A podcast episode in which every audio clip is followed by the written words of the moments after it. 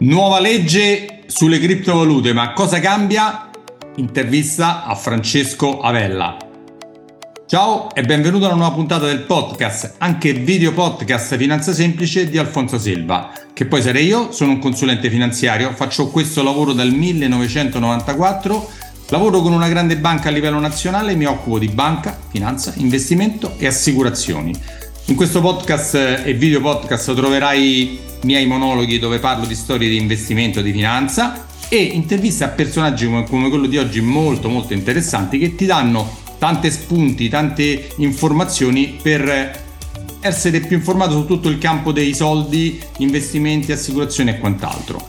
Quindi se ti piacciono queste puntate lascia una bella, eh, un, una, un, una bella recensione su Apple Podcast, su Spreaker, su Spotify se sei la prima volta aspetta alla fine per lasciare questa recensione. Intanto prima di iniziare ti invito ad andare sul mio sito alfonsoselva.it e scaricarti gratuitamente ancora per poco il mio libro Come investire i tuoi soldi senza sbagliare perché tra poco lo metterò a pagamento su Amazon e non solo e ti dà le informazioni base per capire come investire in tutti i campi, non solo su quello di cui parleremo oggi. Ma ritorniamo all'ospite, Francesco Avella. Ciao Francesco e benvenuto. Ciao Alfonso, buonasera, buonasera a tutti. Allora, Francesco è un personaggio importantissimo nel mondo eh, delle criptovalute, non tanto perché lui è un trader, ma perché è un commercialista, un tributarista importantissimo perché collabora con il Sole 24 Ore. Grazie di aver partecipato a questo piccolo podcast amatoriale di un consulente finanziario qualunque, ti ringrazio ancora. Grande piacere invece. E, e quindi lui è un super esperto non tanto, anche se lo è lo stesso, di come si vende, si compra le criptovalute in generale perché poi gli piace, ma siccome è un commercialista che si occupa da tanto tempo di questo aspetto, con lui oggi voglio affrontare la nuova legge sulle criptovalute. Se non sai che è uscita una legge sulle criptovalute, beh, come dicono quelle, sappilo, è uscita una nuova legge sulle criptovalute che regolamenta tutto il settore cambia un po' tutto quanto. E quindi ho invitato Francesco per spiegarci, farci spiegare cosa diavolo è successo. Francesco, a te la parola. C'è, se è cambiato il mondo rispetto al 2022 o è rimasto su, su per giù uguale? No, beh, allora, mm, di cose che sono cambiate, devo dire la verità, ce ne sono. Ora, non è un cambiamento epocale, ma è una norma epocale, nel senso che fino ad oggi si lavorava senza una vera norma e quindi si andava un po' a tentoni, no? come si suol dire, cercando di riportare le cripto all'interno di qualcuno di quelli che erano i, i, criteri già conosciuti. Tipo, sono tipo azioni, sono tipo obbligazioni, sono tipo valute, cioè era un po'... Ognuno diceva la sua, l'agenzia delle entrate diceva una cosa, uno diceva un'altra e c'era tutto un... un... Poi ricorderai ne abbiamo parlato nel tuo podcast poco prima che poi ci cambiassero tutte le carte in tavola, quindi in verità eh, questa, questa, legge ci ha preso in contropiede da questo punto di vista. Eh, secondo l'agenzia erano da eh, trattare come si trattano le valute estere secondo l'Agenzia delle Entrate. Eh, ora, come tu hai detto, la questione era dibattuta e cose, e cose varie, quindi è epocale il fatto che l'Italia abbia inserito una norma, peraltro ti segnalo che siamo tra i pochissimi paesi al mondo che hanno una norma fiscale eh, e quindi da questo punto di vista siamo anche abbastanza pionieristici se vuoi. Oh, ogni tanto siamo i primi, eh? non siamo sempre gli ultimi su tutto. Quando si tratta di, di, tassare siamo sempre tra i primi. eh sì, è un vizio italiano questo, chissà esatto. com'è. Però diciamo, mm, quindi male nell'ottica che purtroppo eh, sia una tassazione che non piace mai a nessuno, ma bene perché almeno abbiamo delle regole. Ora, regole che ancora oggi hanno dei limiti, nel senso che la norma è stata fatta nella fretta della legge di bilancio, quindi il nuovo governo si è insediato e tutti sapete ha dovuto fare una legge di bilancio eh, in un mese sostanzialmente, quindi con tutti i limiti che può avere una norma fatta in un mese, quindi forse non adeguatamente ponderata, eh, abbiamo qualcosa su cui veramente ragionare, che non è semplicemente ah l'ha detto l'agenzia delle entrate, ma abbiamo effettivamente un testo eh, di legge vero e proprio. Quindi perlomeno non, non, è più la discussione, ah ma chi lo dice, chi l'ha detto, perché devo tassarlo. Ora è pacifico che i rendimenti su criptovalute devono essere tassati, ci sarà da risolvere alcuni temi interpretativi. Io nel mio piccolo penso che sia un grande passo e molto importante perché gli intermediari italiani, come tu sai, le banche italiane sono molto molto restie a trattare cripto, anche perché se non c'è una regola precisa, l'intermediario dice io non mi ci metto perché poi succedono casini, non si capisce bene cosa fare, le tasse non le tasse, i clienti si arrabbiano, dicono che non è dovuto, insomma è, è tutto... Invece eh, penso che sia una grande cosa perché una regolamentazione non della serie non si può fare niente, ma rego- delle regole, no? Tu quando c'hai delle regole ti, certo. ti, ti mm, dici ho queste regole, mi setto per fare un business su queste regole. Quindi penso che le banche, non solo tutti gli altri, i wallet, eh, gli, gli exchange e qualunque altra società che tratta cripto, con queste regole beh, farà un business più ordinato, no? ce ne saranno molti vantaggi anche per i risparmiatori. D'altra parte le tasse, se, se con me investono in azioni o in obbligazioni, le tasse le pagano lo stesso, non è che non si esatto. pagano. C'è da dire che la regolamentazione che hanno fatto è solo fiscale. Mancano ancora un po' di regolamentazioni che teoricamente stanno arrivando. Eh, tu, forse ne abbiamo anche parlato già. Eh, in, in Europa si parla di questo regolamento MICA che diciamo metterà un altro tassello nella logica della regolamentazione di cui tu parlavi e quindi sicuramente aiuterà ancora di più banche e operatori a sapere quali sono le regole del gioco. Come hai detto tu, sapere le regole del gioco già è tantissimo per poter eh. cominciare a giocare. Molti non, non, cominciano nemmeno a giocare se non conoscono le regole, che è una cosa molto comprensibile, insomma. Direi, direi. Soprattutto gli intermediari finanziari che, insomma, hanno un pochino di regole proprio stringenti, stringenti, stringenti. Quindi se fanno delle cavolate, insomma, vengono bastonati pesantemente. Quindi dicono io non mi ci metto proprio. Senti, domanda primaria. Allora, da quando entrano in vigore? Io credo dal primo di gennaio di quest'anno, perché la legge no, era del fine 2022. Sì, dal 2023, quindi tutti i guadagni che si andranno a realizzare dal 2023 in avanti. Il che significa che il 2022 è ancora basato sui principi vecchi, la dichiarazione che si va a fare quest'anno che riguarda il 2022, quindi ha ancora vecchie regole, quindi ce ne, ce ne accorgeremo nella dichiarazione che si farà nel 2024 per il 2023, però già oggi nel, nell'operare bisogna considerare le nuove, le nuove norme e le incertezze che ti dicevo interpretative stanno già un po' bloccando le persone che non sanno bene cosa fare. Purtroppo la norma ha 20 giorni, è neonata davvero neonata in fasce e, e finché non ci saranno alcuni chiarimenti, sai, io ho delle mie personali opinioni che posso farmi interpretando la legge, però è ovvio che eh, finché l'agenzia entrate non dirà la sua opinione, che è un'opinione sicuramente più qualificata,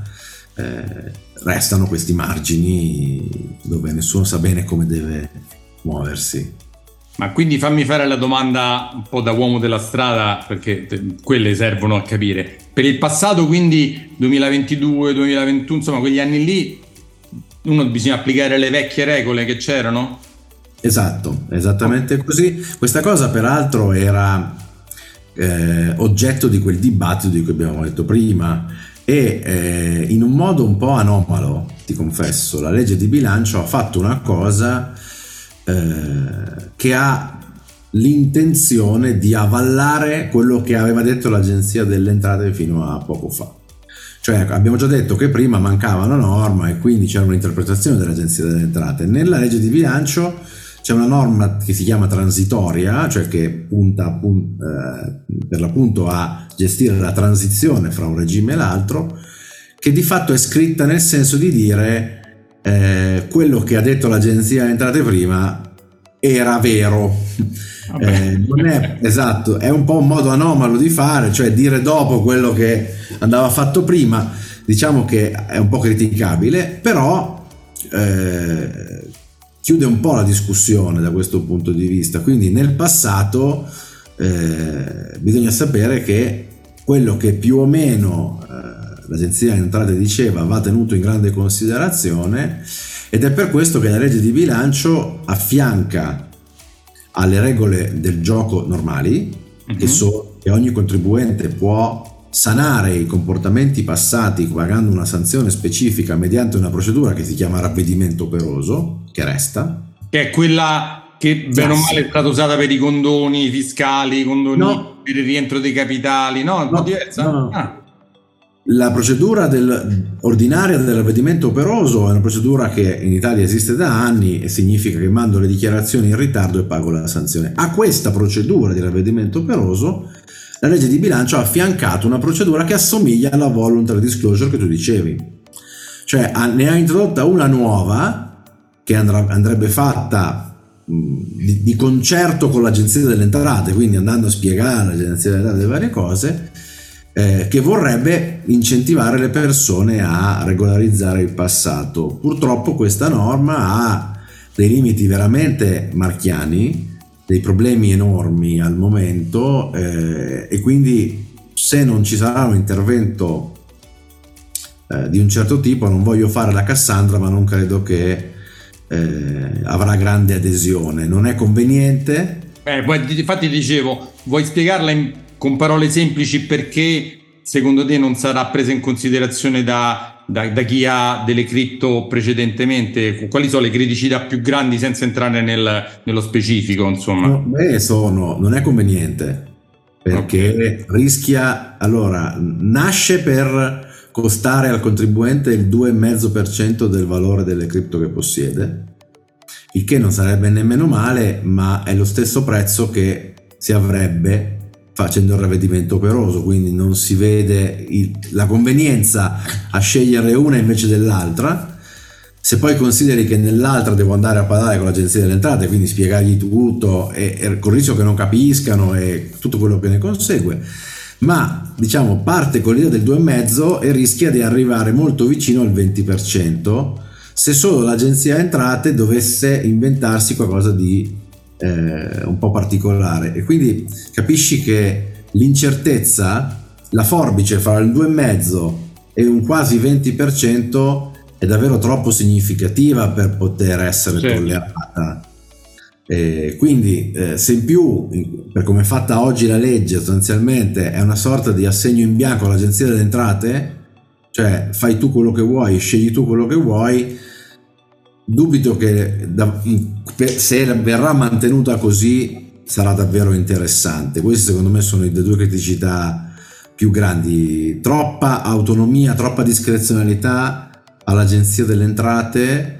E peraltro con rischi perché la legge dice anche che tu dovresti dimostrare come contribuente la liceità della provenienza dei fondi usati, che di per sé non sarebbe un problema perché la maggior parte delle, degli investitori normali hanno usato soldi che avevano in banca il problema è spiegare al fisco come questi soldi, magari una volta entrati nel mondo cripto, hanno mutato forma 10 volte, 20 volte perché magari si comincia con una cripto, poi si va in un'altra e quindi vai poi a spiegare tutta la storia. Ah, perché magari molte volte l'investitore non ce l'ha tutta la storia scritta, tenuta contabilmente fatta bene, magari se è una cosa fatta dieci anni fa, no? che le, le, le cripto valevano molto molto meno, e magari ha fatto 15 dei tanti passaggi, non ce l'ha tutta la documentazione per tutti questi passaggi. O se ce l'ha, come accade con gli exchange oggi, ce l'ha in un formato Excel che eh, è l'unico disponibile, però capisci bene che l'agenzia delle entrate potrebbe dire no, ma a noi l'Excel non va bene, non, non ci piace perché l'Excel è un file modificabile. Però d'altra parte se io non ho nient'altro sono un po' in difficoltà. Allora capisci quanto è pericolosa la discrezionalità totale che è stata data all'agenzia entrate senza un vero ritorno. Cioè, se ci fosse una convenienza, si potrebbe mettere sul piatto della bilancia grande convenienza, ma devo spiegare molte cose all'agenzia delle entrate. In una situazione dove non ho convenienza devo, e, e in più devo spiegare un sacco di cose che probabilmente non verranno capite, mi, le due cose insieme mi fanno essere pessimista.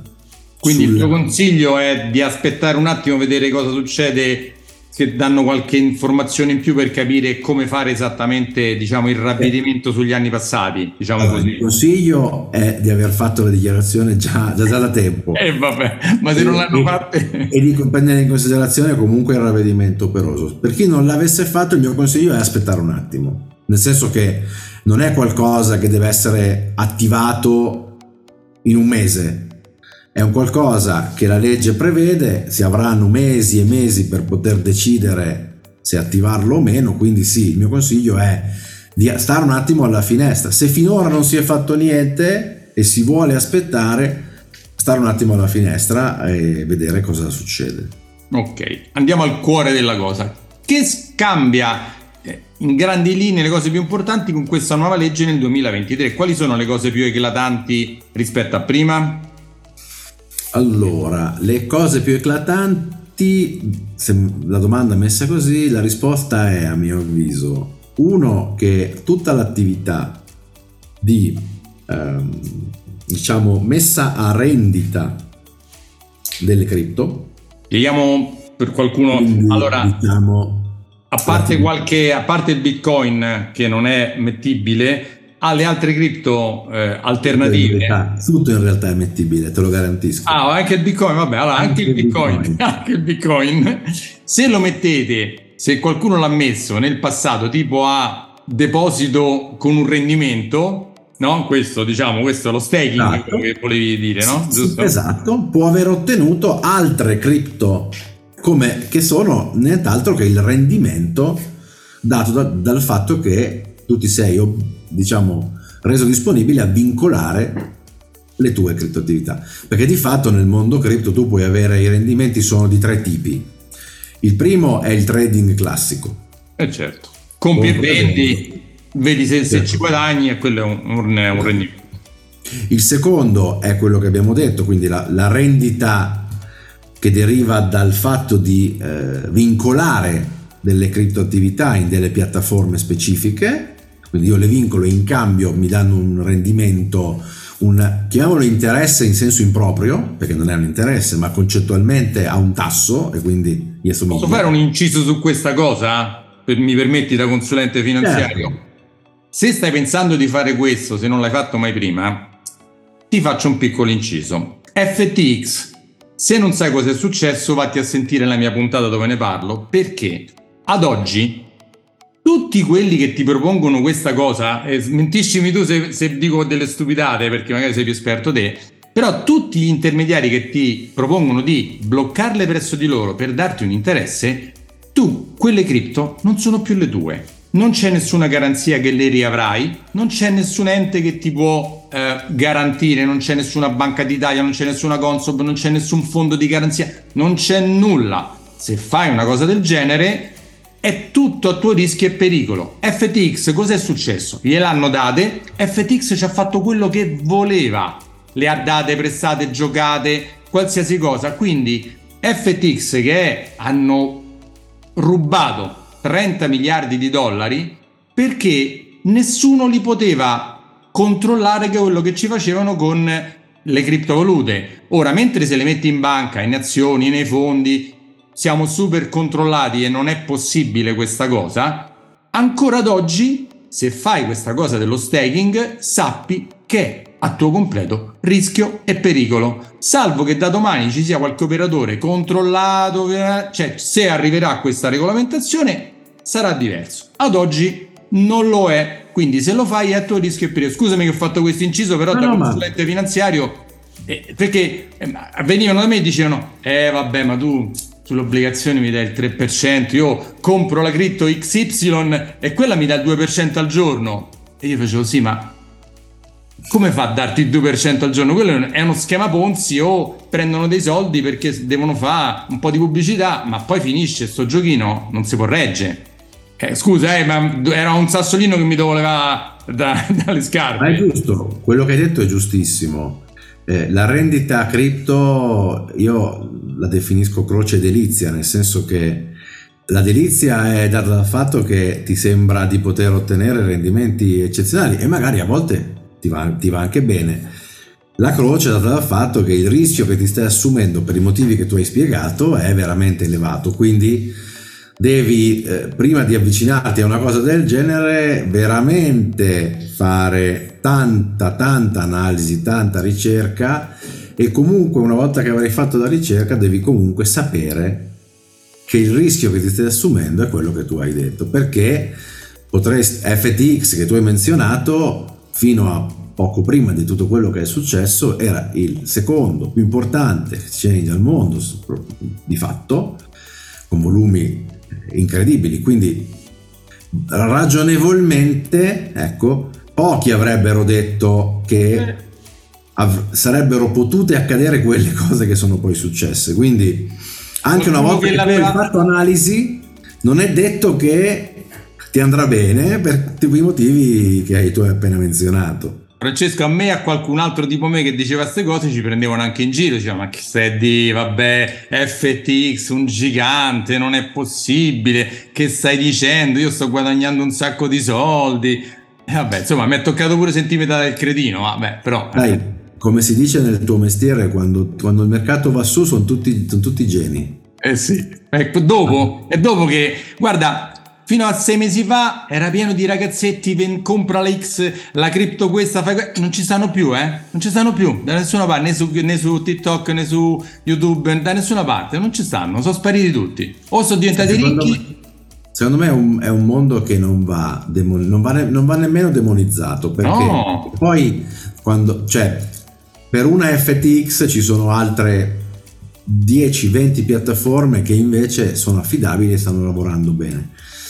Eh, quindi ovviamente però un evento come quello scatena un panico eh, inimmaginabile. Eh, però è un mondo che non va nemmeno, ecco, nemmeno preso, non va demonizzato, ma non va nemmeno considerato come la soluzione di tutti i problemi de- della vita di una persona, perché i rischi ci sono e sono tanti. Però diciamo, esiste questa forma di rendita che si può ottenere esatto. in vari modi dalle cripto. E poi c'è una terza modalità un pochino meno frequente che sono le altre modalità con cui tu puoi ottenere criptovalute, come il cashback, magari utilizzando certe carte di credito che ti, ti può essere erogato in, in cripto, gli airdrop che ti possono a volte essere concessi, che sono delle forme di ottenimento, diciamo, gratuito di cripto senza che tu debba necessariamente vincolarne altre, eccetera, eccetera. Eh, diciamo, il trading, se seguivamo la logica dell'agenzia delle entrate, valute, criptovalute uguale valute, era già tassato al 26%. Con la nuova norma il trading resta al 26%, quindi cambia poco. La differenza è che le cripto vanno in un basket separato anche ai fini del calcolo delle minus e del riporto delle minusvalenze. Ma a parte questa differenza che è un tecnicismo, 26% era 26% è la tassazione su questi plusvalori. La differenza invece sulle eh, rendite, come le abbiamo chiamate finora, è sostanziale perché secondo l'Agenzia delle Entrate prima andavano a IRPEF con le aliquote marginali, quindi fino al 43% più le addizionali, e da oggi invece vanno al 26% anch'esse insieme alle plus e alle minus in questo grande calderone cripto. Quindi da questo punto di vista, una, comunque una buona notizia. Eh, ed è un cambiamento non da poco, perché insomma sono punti percentuali non, non da poco. L'altra grande novità eh, davvero significativa è che se si deterranno le cripto presso intermediari italiani o operatori cripto italiani, si potrà optare affinché questi operatori applichino le imposte per conto nostro. Cioè finora io me ne, me ne devo preoccupare in dichiarazione dei redditi, devo farmi io i conteggi, indicare le dichiarazioni, calcolare le imposte, pagare le imposte dal 2023 sarà possibile lavorare sulle cripto come si lavora sulle altre attività finanziarie, cioè dicendo al, o, regime, o regime amministrato o regime dichiarativo, come i clienti, generalmente i clienti retail hanno tutti regime amministrato e noi banca eh, gli facciamo i conti di quello che ha guadagnato e gli tratteniamo per darli allo Stato. Esattamente. Se dichiarativo dice no no, tu dammi tutto, poi ci penso io, faccio la dichiarazione del mio commercialista. Quindi esatto. invece da oggi si potrà scegliere queste due cose. Corretto, si potrà scegliere addirittura anche il gestito, anche se le, le gestioni patrimoniali di cripto a mio avviso sono molto lontane da venire, però a parte questo è di fatto quello che hai detto tu, si potrà fare quello che si chiama risparmio amministrato, quindi dire alla banca o all'exchange italiano, al custode italiano, guarda, applica tu le imposte per mio conto, così io non me ne devo più preoccupare. E questo, e questo ha un'altra buona notizia perché se tu ti rivolgi a un operatore italiano non devi nemmeno preoccuparti di fare il quadro RV della dichiarazione dei redditi, che è un quadro della dichiarazione dove tu devi dire al fisco che possiedi delle criptovalute.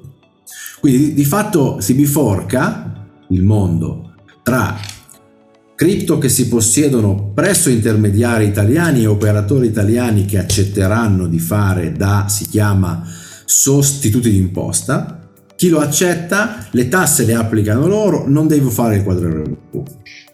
E invece exchange esteri oppure wallet privati che siano software, che siano hardware, quindi ledger o altri tipi di eh, hardware wallet, tutto, il, tutto quello che non è diciamo negli intermediari italiani, regime dichiarativo, me ne devo preoccupare io, in dichiarazione al 26% e devo indicarli nel quadro RV. Questa è una grande biforcazione che prima non c'era. Beh, però è una grande facilitazione per tutti quanti quelli che vogliono investire in criptovalute, no? Assolutamente sì. Anche perché spingendoti in questa cosa generalmente gli intermediari italiani sono, non dico sicuri, ma un pochino più controllati del, della Binance di turno, di quello che sta a Singapore o di quello cinese o di quello chissà dove, insomma, cioè c'è un pochino, un pochino più di, eh, di, di controllo, no? E poi è in verità, se ci pensi, il, il motivo per cui in realtà hanno voluto fare questo, cioè ha, hanno voluto concedere questa possibilità proprio per invogliare, se possibile, le persone a andare a intermediari italiani che sono teoricamente un po' più controllati. Ecco, questo è un po' lo spirito, secondo me, che voleva passare. E abbiamo detto le cose positive. Quelle negative della legge, secondo te, quali sono? Interrompo il podcast per una bella novità. Da oggi c'è uno sponsor. Anche grazie a te che mi segui, un'importante azienda Bitcoin People ha pensato di sostenere il lavoro del mio podcast. Hai mai pensato a come farti pagare in bitcoin in azienda? Oggi si può, nel pieno rispetto della normativa fiscale grazie all'aiuto di Bitcoin People. Gli amici di Bitcoin People infatti ti forniscono un gestionale per ricevere pagamenti bitcoin e per tenere facilmente la contabilità aziendale. Incassi Bitcoin nel tuo wallet in modo semplice. Scarichi l'Excel e mandi al commercialista un report euro Bitcoin completo di tutte le informazioni per il fisco. Se vuoi, puoi anche convertire il pagamento immediatamente in euro, azzerando così la volatilità di Bitcoin e essere sempre tranquillo. Facile e senza burocrazia. Visita il sito bitcoinpeople.it e mettiti in contatto con i ragazzi di Bitcoin People. Ma ehm, allora ci sono degli aspetti tecnici, dei buchi, ma sono buchi tecnici, forse anche un po' difficili da, da, da spiegare, anche poco utili a, a, un utente che non debba fare proprio il mio mestiere. Va bene, no però ci sono dei, dei problemi proprio, delle mancanze. Ripeto, una legge scritta in un mese difficilmente poteva essere perfetta. La, la, la rivedranno, magari la integreranno nei prossimi mesi.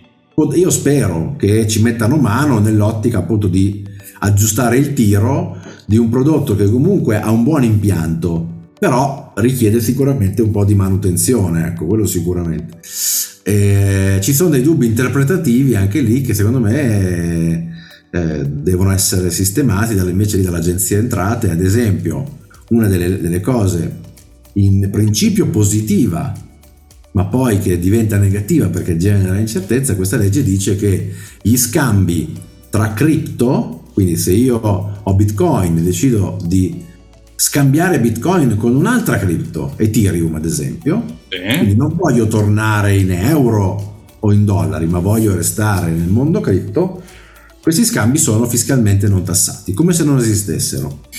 A mio avviso è un'ottima notizia, è quello che io ho sempre sostenuto e quindi sono contento che abbiano capito che sarebbe altrimenti ingestibile. Eh, purtroppo però l'hanno fatto a metà, cioè, sai quelle cose dove tu vuoi ma non arrivi fino in fondo e quindi hanno scritto una frase che eh, secondo me eh, sconta proprio la poca dimestichezza col, col settore perché hanno scritto che questa cosa vale se tu scambi cripto che hanno uguali caratteristiche e funzioni. Ora, che vuol dire? Il mondo cripto. Il mondo cripto ad oggi ci sono circa 17.000 valute virtuali esistenti, più un numero imprecisato di NFT, eccetera, eccetera. Quindi tu capisci che andare a indagare cos'è l'eguale funzione caratteristica per ogni cripto che tu vai a scambiare è un, è un, rischio di mal di testa e anche di, di poi di, di, contenzioso col fisco che si poteva tranquillamente evitare. Quindi lì, secondo me, sarà importante che l'agenzia entrate intervenga presto dicendo guardate che secondo me questa cosa va letta in questo modo. Piacerà, non piacerà, non lo sappiamo, però la cosa va, va messo a posto. Quindi, eh, Francesco, fammi fare una precisazione perché magari non siamo stati molto chiari per chi investe o investirà in cripto, finché le, rimane sul wallet l'intermediario in cripto, cioè tu non li traduci in valuta fiat, non li proprio li, li fai diventare euro, non paghi le tasse, giusto? Non è proprio così. No?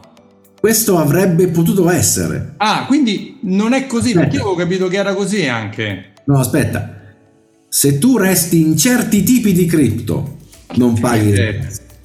Il tema è che, ti faccio un esempio per farti capire, vai, perché è l'unico, esempio che, è l'unico, esempio che, abbiamo nella relazione di accompagnamento alla legge di bilancio. Tu quando, quando, una legge viene presentata in Parlamento c'è una relazione illustrativa che la spiega per sommi capi. A volte si cerca all'interno di queste spiegazioni di, di trarre degli spunti per, per capire cosa si voleva intendere quando si è fatta quella legge.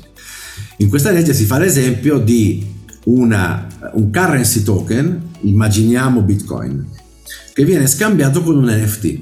Dice la, dice la relazione, se tu fai questo devi pagare le tasse. Quindi tu in verità stai, stai rimanendo nel wallet in un caso del genere, ma siccome passi da un tipo di cripto a un altro tipo, allora devi pagare le tasse. Nell'esempio che facevamo prima invece, se io Bitcoin lo scambio con Ethereum, allora non ci dovrebbe essere problema perché? Perché Bitcoin e Ethereum sono currency token e quindi similari tra loro. E questa è l'incertezza che ti stavo dicendo, cioè okay. avrei, avrei preferito di gran lunga poter dire quello che tu hai detto. Cioè, finché resto nel mondo cripto, niente tasse. Invece, per come l'hanno scritta, ci sono modi di restare nel mondo cripto che non mi comportano tassazione e altri che invece comporteranno tassazione e quindi diventa un po' un problema capire dove, dove è il confine tra queste due cose. Questo è il... Meno male che l'ho detta da, da, da, ignorante, così almeno l'abbiamo chiarita bene un po' per tutti quanti, perché eh, non, non, non, mi era chiara neanche a me. È, sono tutti aspetti molto tecnici e quindi anche difficili da rendere se uno non, non legge proprio il testo della, della legge. L'altro punto debole che io vedo è questo della regolarizzazione che ho detto prima, cioè eh, davanti a una occasione di ottenere come fisco una grande mole di informazioni perché quando tu apri a una regolarizzazione di questo tipo lo fai non solo per fare cassa che è evidentemente un obiettivo ma anche per sapere quante sono le cripto degli italiani e quindi devi anche renderla un po' appetibile, altrimenti rischi di mancare l'obiettivo. Ecco, secondo me quest- per come è stata fatta è una, una norma monca che non coglie l'obiettivo. Francesco, domanda importante, ma pago le tasse anche quello che ha qualcuno si è comprato magari 100 euro, 500 euro di cripto, no? Mm, e oggi magari l'ha vendute ci ha fatto altri 500 euro, quindi ci avrebbe teoricamente 500 euro di plus valore, no? Anche su quelle va pagato? La risposta è no, anche se la legge ha cambiato la logica. Prima con eh, diciamo l'assimilazione alle valute estere si ragionava in termini di massa posseduta. Se tu possedevi tante criptovalute, tanto valore in criptovalute, anche una piccola plusvalenza avrebbe dovuto pagare le tasse. Okay. Quindi prima come funzionava? Dovevi possedere almeno l'equivalente di 51.000 euro circa in criptovalute convertite con un cambio di inizio anno. Se tu quindi ne possedevi in grande misura tutte le plusvalenze che andavi a realizzare, anche piccole. Anche teoriche? Anche teoriche? No, no, no realizzare, realizzare. Ah, ok. Le, le, plusvalenze solo teoriche non si tassavano prima e non si tassano oggi. Pa- diciamo, è pacifico questo e non è, non è in discussione. Meno male. In Italia almeno. Ecco. Eh, quindi ti dicevo, prima il meccanismo era un po' anomalo se vuoi. Perché? Perché tu potevi avere del, delle situazioni nelle quali il controvalore di ciò che possedevi, magari 20.000 euro, era, essendo inferiore ai 51.000 ti permetteva di non pagare le tasse su una plusvalenza magari anche di 30.000 euro, quindi anche su plusvalenze importanti. E viceversa, tu potevi trovarti in situazioni dove il, il mero fatto di aver investito 100.000 euro in criptovalute ti comportava di dover pagare le tasse su una plusvalenza di 500 euro come hai detto tu. Eh, la legge cambia il ragionamento, dice non ragioniamo più in termini di cripto che tu possiedi, ma ragioniamo sull'importo della plusvalenza come tu hai detto. Quindi diciamo che plusvalenze fino a 2000 euro all'anno non si tassano, oltre si tassa. Quindi diciamo, se ha sempre in mente anche il piccolo investitore come hai detto tu, quello che magari ha investito davvero 500 euro e che può aver guadagnato 500 euro, in quel caso l'investitore deve comunque fare il quadro RV, anche per piccole somme, deve comunque dire al fisco io possiedo cripto, però su quella piccola plusvalenza che va a realizzare non deve pagare tasse nei limiti di questi, ti dicevo, 2000 euro all'anno che mi spiego bene, non sono per ogni plusvalenza, cioè non basta dire faccio tante plusvalenze da 1900 euro, sono sempre sotto all'anno, no, è un calcolo cumulativo annuale, quindi se tu all'anno, compensando plusvalenze con minusvalenze, non superi i 2000 euro, non paghi tasse. Se li superi, paghi tasse, quindi non puoi frazionare sperando di cavartela così. Ecco, quello di sicuro, di sicuro no. Sempre Però, il famoso 26%. Sempre il famoso 26%, sempre in dichiarazione o sempre applicato dall'intermediario che però dovrà chiaramente eh, vedersi chiarire dall'agenzia entrate come deve applicare questi 2000 perché siccome è, questo 2000 è un limite complessivo l'intermediario invece come tu sai applica l'imposta plusvalenza per plusvalenza e quindi come fa a sapere se tu alla fine dell'anno raggiungerai i 2000? Quindi, eh, sai, fatta la legge, fatto l'inghippo perché eh, molto, è molto facile scrivere le leggi, poi quando devi all'atto pratico trovarti ad applicarle cominci a dire ma qui come faccio, ma qui come non faccio. Quindi gli intermediari, ti confesso che prima ho detto è una svolta epocale quella che gli intermediari possano fare sistema amministrato, ma in questo momento non, non lo accetta nessuno di farlo perché è troppo presto, non sanno bene come applicarlo. Ci sono tanti dubbi interpretativi sulle cripto che gli intermediari dovranno scontare. Ne, ne dico un altro che tu coglierai immediatamente. Eh, l'intermediario deve applicare le, questi, questa tassazione sul valore di mercato molte volte delle cripto. Ah, ah, Qual è il valore di mercato delle cripto, visto che non c'è un mercato regolato e visto che ogni exchange ha un valore diverso? Capisci che gli, anche gli intermediari quindi sono molto interessati, è una grande mm, riforma quella che hanno fatto, che ambisce a quell'obiettivo che dicevamo prima, portiamo incentiviamo le persone a stare presso intermediari italiani più controllati e quant'altro, ma al momento eh, gli servono davvero eh, il piano di volo gli devono dare agli intermediari perché gli, gli hanno detto voi partite, fate decollare l'aereo, poi vi diremo dove dovete sì. andare. Ecco. non sono mica stupidi, non sono mica no, stupidi. E certo, stanno tutti chiaramente aspettando, stanno chiaramente attrezzandosi perché comunque eh, anche a livello informatico le banche chiaramente non hanno questo problema, sono già attrezzate per ragioni legate a tutto il resto dei titoli ma agli operatori cripto attrezzarsi per applicare queste imposte è un investimento infrastrutturale non da poco. Stanno tutti attrezzandosi perché ovviamente è una cosa che piace a tutti, perché sanno che questo poi genera anche maggiore voglia da parte dell'investitore di rivolgersi a un certo exchange invece che a un altro. Tu prima menzionavi Binance, che è un, è un exchange estero, quindi difficilmente esatto farà questo. Non è detto perché è talmente grande che potrebbe attrezzarsi per farlo, ma diciamo che chiaramente una delle leve nella competizione tra exchange potrà essere anche questo. Però bisogna veramente che diano il piano di volo in un tempo congruo. Certo. Senti, altre cose importanti, abbiamo affrontato un po' vari argomenti importanti. C'è qualcos'altro che magari non ti ho chiesto che potrebbe essere interessante da far capire, da, far, da spiegare a chi vuole investire in questo campo, nelle cripto? Allora, sì, mm, una delle altre norme introdotte, eh, una positiva e una negativa, così vai, vai. controbilanciamo. Allora, una positiva è che eh, tra le norme introdotte eh, vi è anche una norma che consente di rivalutare le criptovalute. Eh, questa cosa può piacere, come dicevi tu, agli investitori che hanno investito tanti anni fa, 5, 6, 7 anni fa, magari con i valori di carico molto bassi.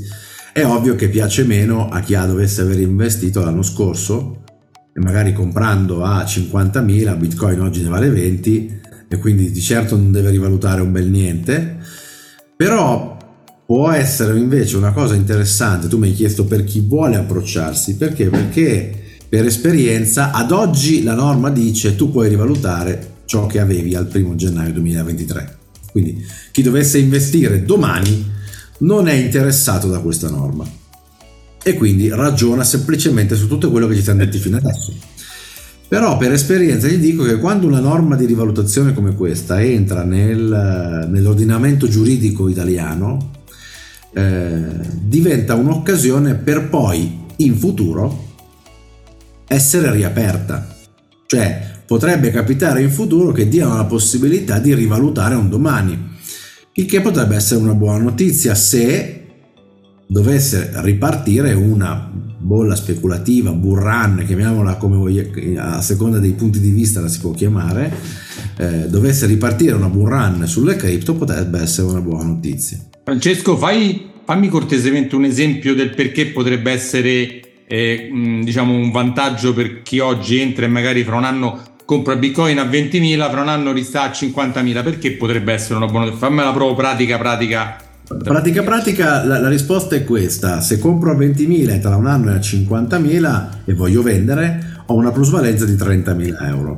30.000 euro per il 26% di aliquota sono circa 8.000 euro di tasse da pagare. Questa cosa, se un domani invece mi, mi dicessero no guarda ti consento di rivalutare le cripto, cosa vuol dire?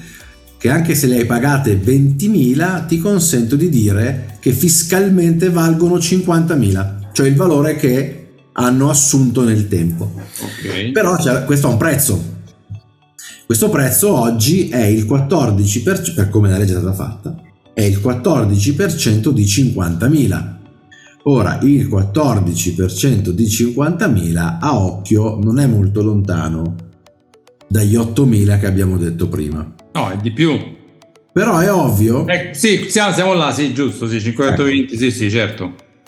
Però è ovvio che se invece accadesse un'altra cosa, cioè se Bitcoin da 20.000 andasse a 100.000, ipotesi naturalmente.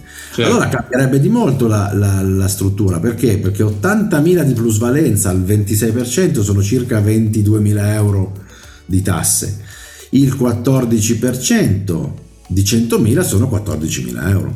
Quindi? quindi capisci che se ci fosse una bull run vera, quindi davvero un'estensione importante, un domani questa norma potrebbe, potrebbe dico sempre, essere una norma interessante se, se in una prossima legge di bilancio si decidesse di riaprirla. Lo dico perché, perché una norma del genere esiste da vent'anni in Italia sulle partecipazioni societarie e ogni anno viene prorogata. Quindi per questo dico che l'esperienza mi dice che potremmo ritrovarcela tra qualche anno un'altra volta e che potrebbe non essere una cattiva notizia. Quindi questa la, la vedo come e la brutta notizia? una cosa positiva. La brutta, la brutta notizia? notizia è che eh, hanno fatto una mini patrimoniale. Cioè? Hanno esteso alle cripto l'imposta di bollo. O 0,20? Sì, lo 0,20% all'anno o se non si applica l'imposta di bollo perché non si lavora con intermediari italiani, una imposta sul valore delle criptoattività, sempre 0,20% all'anno, eh, peraltro dovuta da tutti, non solo dai privati investitori ma anche dalle imprese, quindi se una SPA, un SRL dovesse investire in cripto dovrebbe pagare questa mini patrimoniale e è una mini patrimoniale che è, è estremamente fastidiosa concettualmente, difficile da applicare per gli intermediari finanziari che dovessero applicare il bollo per i motivi che abbiamo detto prima. Il valore di mercato delle cripto qual è? Difficile da applicare per il contribuente perché anche lui si fa la domanda il valore di mercato delle cripto qual è? E, e, e probabilmente con un gettito per lo Stato non particolarmente goloso, quindi eh, io lo, lo, lo, dico sempre, la, l'anomalia è che nella relazione tecnica alla legge di bilancio si diceva che non erano nemmeno in grado di stimare il gettito che potevano fare con questa imposta. Perché Quindi non capisci... lo sanno quante cripto ci stanno in Italia, non lo, non, non lo sa nessuno quasi. Però capisci che tu eh, metti in piedi una, una norma che crea molti problemi, soprattutto l'imposta di bollo agli intermediari creerà un sacco di, di, di, di noie, quindi crea un sacco di problemi per racimolare forse davvero una cifra che non vale lo sforzo, capisci? Eh, questa cosa è stata criticata in lungo e in largo, cioè quando è stata fatta la legge di bilancio sono state chieste osservazioni a una serie di operatori eh, del settore, tra cui operatori, diciamo, consorzi di consorzi cripto, eh, come CryptoValues, che è un consorzio di, che raccoglie gli operatori cripto e quant'altro, e anche una serie di professionisti. Eh, anche a me è stato chiesto di presentare delle osservazioni alla Camera e al Senato. E sai, tutti davano osservazioni tecniche, andrebbe corretto questo, andrebbe corretto quell'altro, però sai, sono, sono osservazioni tecniche che vanno sicuramente aggiustate, ma che si fermano lì. Ma ti posso garantire che su questa imposta di bollo e creatività il coro era unanime. Toglietela, è vera, cioè crea. Non ha, senso, non ha senso. Non ha senso. Crea un sacco di problemi senza, senza portare grande, grande beneficio e quindi non si vede perché. Tutti lo dicevano, tutti hanno provato a, a, a gran voce a sollevare questa cosa che peraltro rischia di ottenere l'effetto opposto rispetto a quello che dicevamo prima. Cioè, prima dicevamo avere gli intermediari italiani che possono applicare il 26% diventa un incentivo a andare presso l'intermediario italiano. L'imposta di bollo rischia di diventare un disincentivo ad andare presso l'intermediario finanziario e a dichiarare le cripto. Perché molti dicono, se tu metti una patrimoniale, rendi ancora più fastidioso dire per il contribuente dichiarare le cripto che possiede, perché il contribuente si trova comunque a pagare un balzello che magari non vuole e quindi rischi davvero di incentivarlo a cercare exchange esotici in paesi non meglio conosciuti o soluzioni strane per nascondere qualcosa che invece non dovrebbe nascondere ma dovrebbe dare la fine. Tutti hanno provato quindi a, a sollevare questa, questa criticità che non è stata accolta, quindi c'è questa norma che crea problemi e che peraltro ha dei, dubbi applicativi enormi, tra cui quello che ti ho detto, il valore di mercato qual è? Come ti ho detto prima, le banche vogliono operare sulla base di regole certe. Non sapendo qual è il valore di mercato, come faranno ad applicare questa imposta di bollo? Cioè, è veramente un pasticcio questo. Va bene, ci sono altre cose importanti che pensi che possiamo far notare? Non, non tecnicalità da, da, commercialista, insomma, che quelle sono... No, le, cose, le, cose, macro... Sono queste qua. Diciamo che l'unica cosa che mi sento di dire per finire è quella di prima. Eh, restare un attimo alla finestra perché è verosimile che ci possano essere dei correttivi. Ripeto, norma fatta in velocità, lo, sanno, lo sa anche il governo e ne è consapevole e quindi qualche correttivo dovrebbe arrivare e quindi magari qualche buona notizia potrebbe, potremmo trovarcela eh, sul tavolo e potremmo trovarci a, doverle, a doverne prendere atto. Per ora restano un po' questi punti, punti positivi e punti negativi perché a onore del vero ci sono dei punti positivi, ripeto, avere una norma su cui ragionare, avere una norma che sdogana il fenomeno da un certo punto di vista, essere tra i primi al mondo ad avere una norma del genere, secondo me è un aspetto molto positivo. Eh, certo che quando sei il primo o tra i primi sconti anche il, il peccato di poter fare dei, degli errori, delle sviste, cose del genere. Se il governo sarà così lungimirante da, da capire che deve mettere mano e aggiustare queste piccole cose potrebbe davvero essere una grande notizia per l'Italia da questo punto di vista, altrimenti rischiamo di trovarci un boomerang, cioè qualcosa che parte con l'idea di fare molto bene e che rischia addirittura di peggiorare la situazione. Vabbè. Ho idea che mi sa che ci rivedremo prossimamente per fare qualche piccolo nuovo punto sulla situazione, vero? Secondo me da qua qualche tempo ci rivedremo è possibile, diciamo che insomma, è, è, sai, è nata una nuova categoria di eh, attività di natura parafinanziaria con tutte le complicazioni del caso a tutto tondo. Eh, se, il, se, dovesse eh, continuare, per gli scettici delle cripto, se le cripto dovessero morire, tutto questo che ci stiamo dicendo è, diciamo, è stata una chiacchierata tra di noi. Sì, così. Per gli ottimisti delle cripto, se le cripto dovessero vedere un'altra burrani importante, eh, sai, avere delle regole chiare di tassazione significa un gettito anche, anche, interessante per lo Stato, quindi è importante che lo Stato, secondo me, si metta nelle condizioni di essere pronto da questo punto di vista. Tanto cosa da perdere? Le, se, se, se le cripto muoiono sono solo minusvalenze, non c'è gettito da portare a casa. No. Se le cripto salgono, anche lo Stato avrebbe la sua parte se fa le cose fatte bene. Eh certo. Poi anche perché prima o poi arriverà la famosa cripto sul, sull'euro, quindi la CBDC, quindi anche quella potrebbe essere eh, prodromica a creare una legge che sia fatta bene, perché pure se la vogliono introdurre prima o poi ci dovrà anche essere una legge che regola anche la cripto sulle, sulle valute fiat, insomma, no? Pure questa potrebbe essere... Sì, infatti beh, è uno dei dubbi interpretativi però da, da commercialista che ti risparmio che si pongono, cioè una, una CBDC se deve essere vista come una criptoattività o se deve invece continuare a essere vista come una valuta tradizionale.